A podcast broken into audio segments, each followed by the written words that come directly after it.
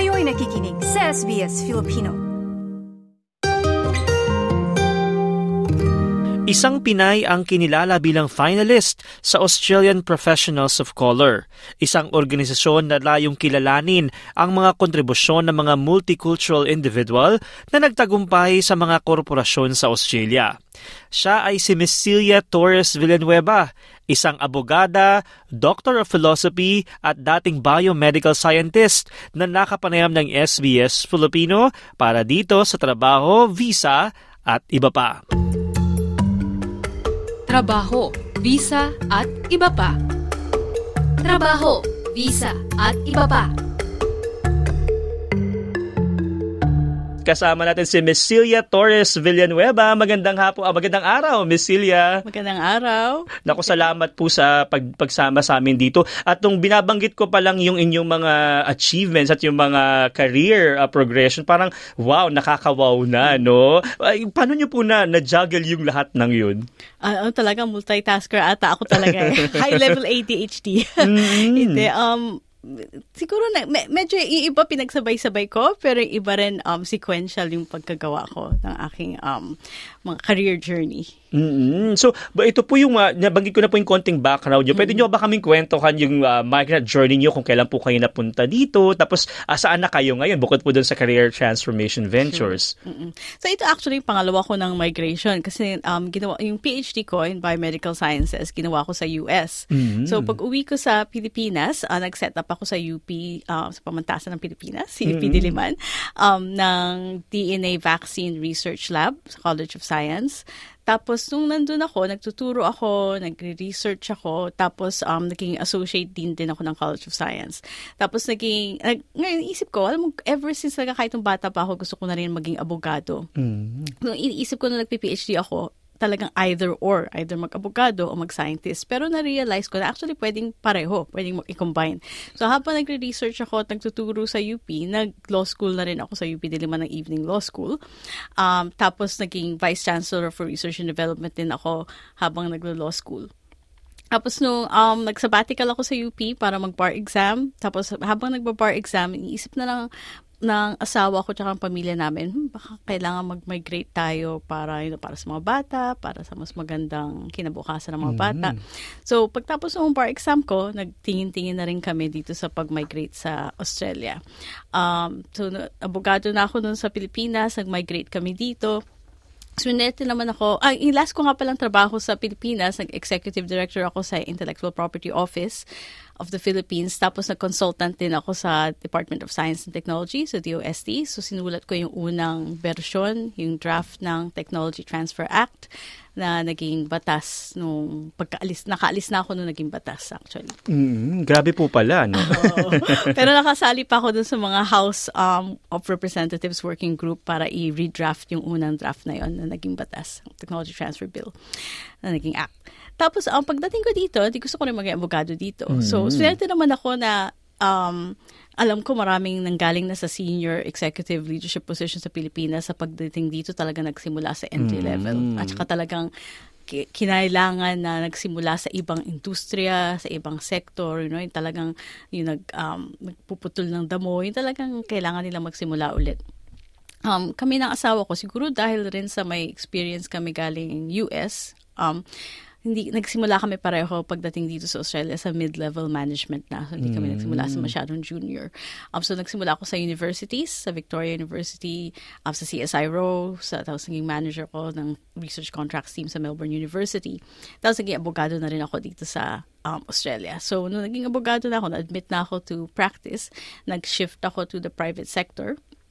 So, lumipat ako from universities and research to, um, nagsimula ako sa AGL, tapos nag um, at nag Ernst Young, nag EY. Tapos ngayon, um, part ako ng isang um, engineering and um, technology company na US-based din.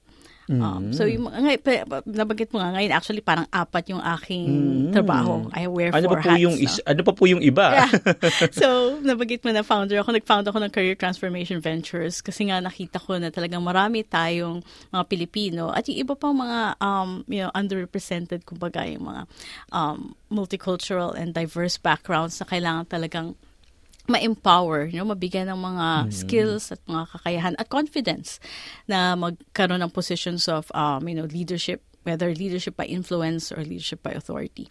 Tapos, um, head of commercial ako dun sa sinasa- sinabi kong kumpanya, US-based company, full-time yon Tapos, um, um, board director din ako and recently na-elect ako as chair of the board ng isang 139-year-old na pharmacy Wow. sa Coburg North. So, meron kaming dalawang um, pharmacies sa Coburg. And so, yun yung tatlo. Tapos yung pang-apat ay um, nag-work ako with attorney Dr. Ravi yes, as well um, with a commercial contract practice para matulungan din ulit yung mga small businesses, uh, mga Pilipino, mga kababayan natin, tsaka yung mga iba pang mga multicultural backgrounds na naghahanap ng abogado na makakaintindi sa small business at corporate world. Mm, ano pong pangalan ng ah, ano na yan, ng firm na yan? Marinas Joshi Lawyers. Nako, si Attorney Re- Dr. Ravi Marinas Suki talaga na suki natin dito din sa trabaho, visa at iba pa ay talaga namang uh, kumakayod din. Kayo po ba'y natutulog pa sa dami ng mga nabanggit ninyo? Oo, paminsan-minsan. Pero po nababanggit natin yan, ito po ay para ma-inspire din na, na, na kaya pala, no? Lalo pa na kayo po ay um, ah, na, ang daming ginagawa pero napag nadajuggle. Tapos ito po eh mga kababayan, eh si uh, Miss Celia po ay nanalo pa, ay nakilala na bilang finalist dyan sa Australian Professionals of Color. Pwede niyo po bang may kwentuhan tungkol po dyan? Mm, actually, nagulat din ako dyan eh. I think ang pinagmulan yan, kasi um, nung simula um, 2022, no, simula last year, medyo naging mas active na ako sa LinkedIn, tsaka sa mga game. Kasi ever since naman nagvo-volunteer ako at may mga ginagawa akong um, sa labas ng trabaho. Um, pero simula last year, naging mas active ako. Tapos lalo na nung nasa Ernst Young ako, naging active ako dun sa tinatawag nilang EY Ripples na nag-work kami with social enterprises tsaka mga not-for-profit. Um, Tapos dahil dun sa ginagawa ko yun, ang dami kong ginawa dun sa EY for that, um, binigyan ako ng EY Oceania CEO 2023 Award for Social Contributor Leadership.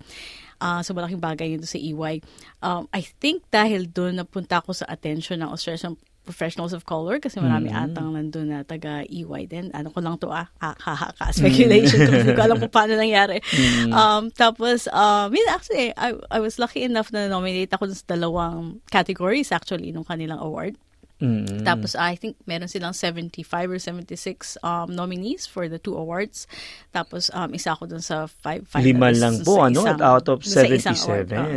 Napakalaking recognition. At minsan pag naiisip natin na parang naku nakakatuwa na isang Pinoy ay na, napapasama sa mga ganitong klase ng um, multicultural award Mm-hmm. dito sa Australia. At alam na alam natin, Miss Celia, na marami ding Pinoy na nagkatrabaho dito. In fact, pang lima nga tayo, pang apat na nga ata, kung tayo Oo. nagkakamali, ano, sa, sa mga um, malaking grupo Mm-hmm. ng mga migrants dito sa Australia. Pero syempre po may mga hamon, 'di ba? Hindi Mm-hmm. naman po agad-agad ikaw ay makikilala, no? I'm pretty sure pati po kayo may mga na-experience ganyan. O bakit may mga kakilala kayo? May ano po yung nap- napansin nyo na, na bago syempre kayo nag, nagkaroon ng gantong Mm-hmm. recognition? Ano yung mga napansin nyo nung una na mga nagiging uh, balakid o yung hamon ng struggles ng ilang mga Mm-hmm. migrant na Pinoys dito sa trabaho? Mm-mm, mahirap din talaga kasi iba din talaga kultura natin eh, no? Mm-hmm. Um, yung asawa ko at ako nga, uh, meron kaming um, sort of advantage siguro na konti dahil nagtrabaho rin kami for four years sa US. So medyo nasanay na rin kami na makisama sa ibang kultura na yun sa western um, culture at developed um, country culture. Pero talagang nakakapinibago din kasi umuwi kami ng Pilipinas ng sampung taon bago kami umalis ulit. So iba talagang kultura natin like kayong maliliit na bagay like yung small talk, di ba? Yung sanay dito sa Australia na pag bago magsimula yung meeting o bago ka tumawag sa sa telepono, magsisimula muna kayo sa small talk. How was your weekend? Di ba? Tapos, nung una, talagang pag-iisipan ko pa, eh, pag ginawa ko ng weekend, nakalimutan ko na. O sa sobrang dami ginawa ko, alin ang sasabihin ko. or what are you planning for the weekend? O, di ba? So, marami yung, yung mga maliliit na bagay na yun. Small talk, tapos syempre pag-usapan yung footy na hindi natin alam pagdating dito, ano ba yun? Uh, Saan ba yun?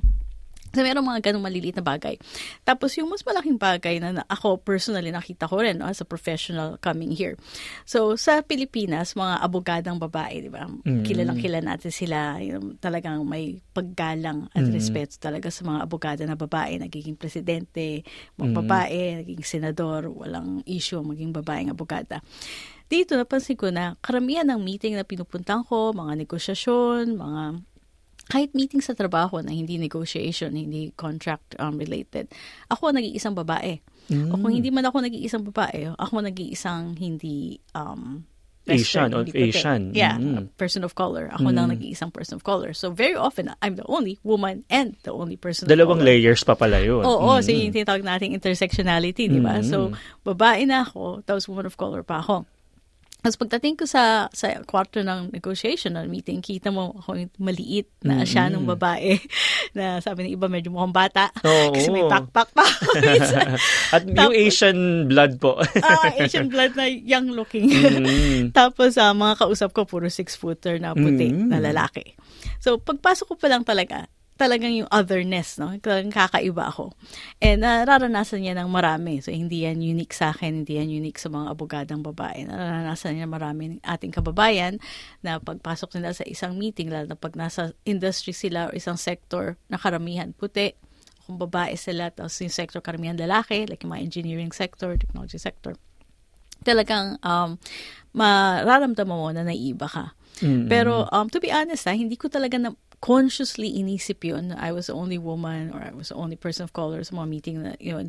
Until actually, someone pointed it out to me. Tapos mm. nag-point out, isang puting lalaki actually mm. nag-point out. Anong sinabi po niya sa inyo? Uh, meron akong kinikwento lang na mahirap na negotiation na naranasan ko. Uh, tapos sabi niya, ah, sa palagay mo ba, do you think it happened that way because you're a woman? Mm-hmm. Noon ko lang talaga naisip noon na, oh, is that an issue? Oh. Diba? Kasi, kasi minsan, pagdating na sa meeting, mararamdaman mo merong undercurrent na naiiba ka. Mm. Pero hindi conscious yun sa sa for me anyway. Yes. Hindi sa akin conscious na, oh, ako yung nag-iisa ditong hmm. babae mm. sa meeting na. Hindi ko, kasi nga sa Pilipinas, Oo, babae, trabaho bakada, lang din. Trabaho mm, lang no, yun eh. Di ba? Pasok ka, okay, um, nagkataon lang ikaw ang babae. Mm. Hindi ko lang, pero, um, pero nung, nung nag, naging conscious ako noon, ang dami ko tuloy biglang naisip din mm. na iba. So parang naging over-conscious naman ako, hyper-conscious of my otherness of my differences. So, yun ang isa rin kailangan ingatan natin. Mm. Kailangan hindi tayo naive na isipin na hindi nag hindi nagka-count yung ating pagkakaiba. Kasi, mm. unfortunately, talaga nagka-count din. Kasi lahat ng tao, kahit tayo, may unconscious bias. Diba? So, talagang mahalaga din na conscious tayo na naiiba tayo at kung ano yung iniisip ng ibang tao dahil naiiba tayo. Pero at the same time, huwag naman tayo maging over hyper conscious na mm. masyadong sensitive din, na masyadong mag-react o maging defensive. Um, hindi natin dapat pinapalipas yung mga talagang overt racism, no? Or misogyny ko sa babae, yung mga nakaka-offend talaga sa mga babae at sa mga taong hindi puti.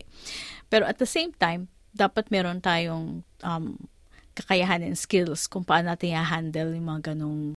Bukod sa kanyang personal na tagumpay, ibabahagi din ni Ms. Celia Torres Villanueva ang kanyang expertise tungkol sa career bilang founder ng Career Transformation Ventures sa mga susunod na episode ng Trabaho, Visa at iba pa.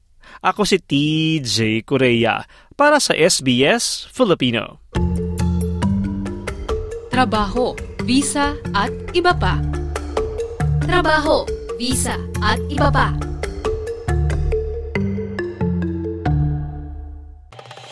Nice yung bang makinig na iba pang kwento na tulad ito? Makinig sa Apple Podcast, Google Podcast, Spotify o sa iba pang podcast apps.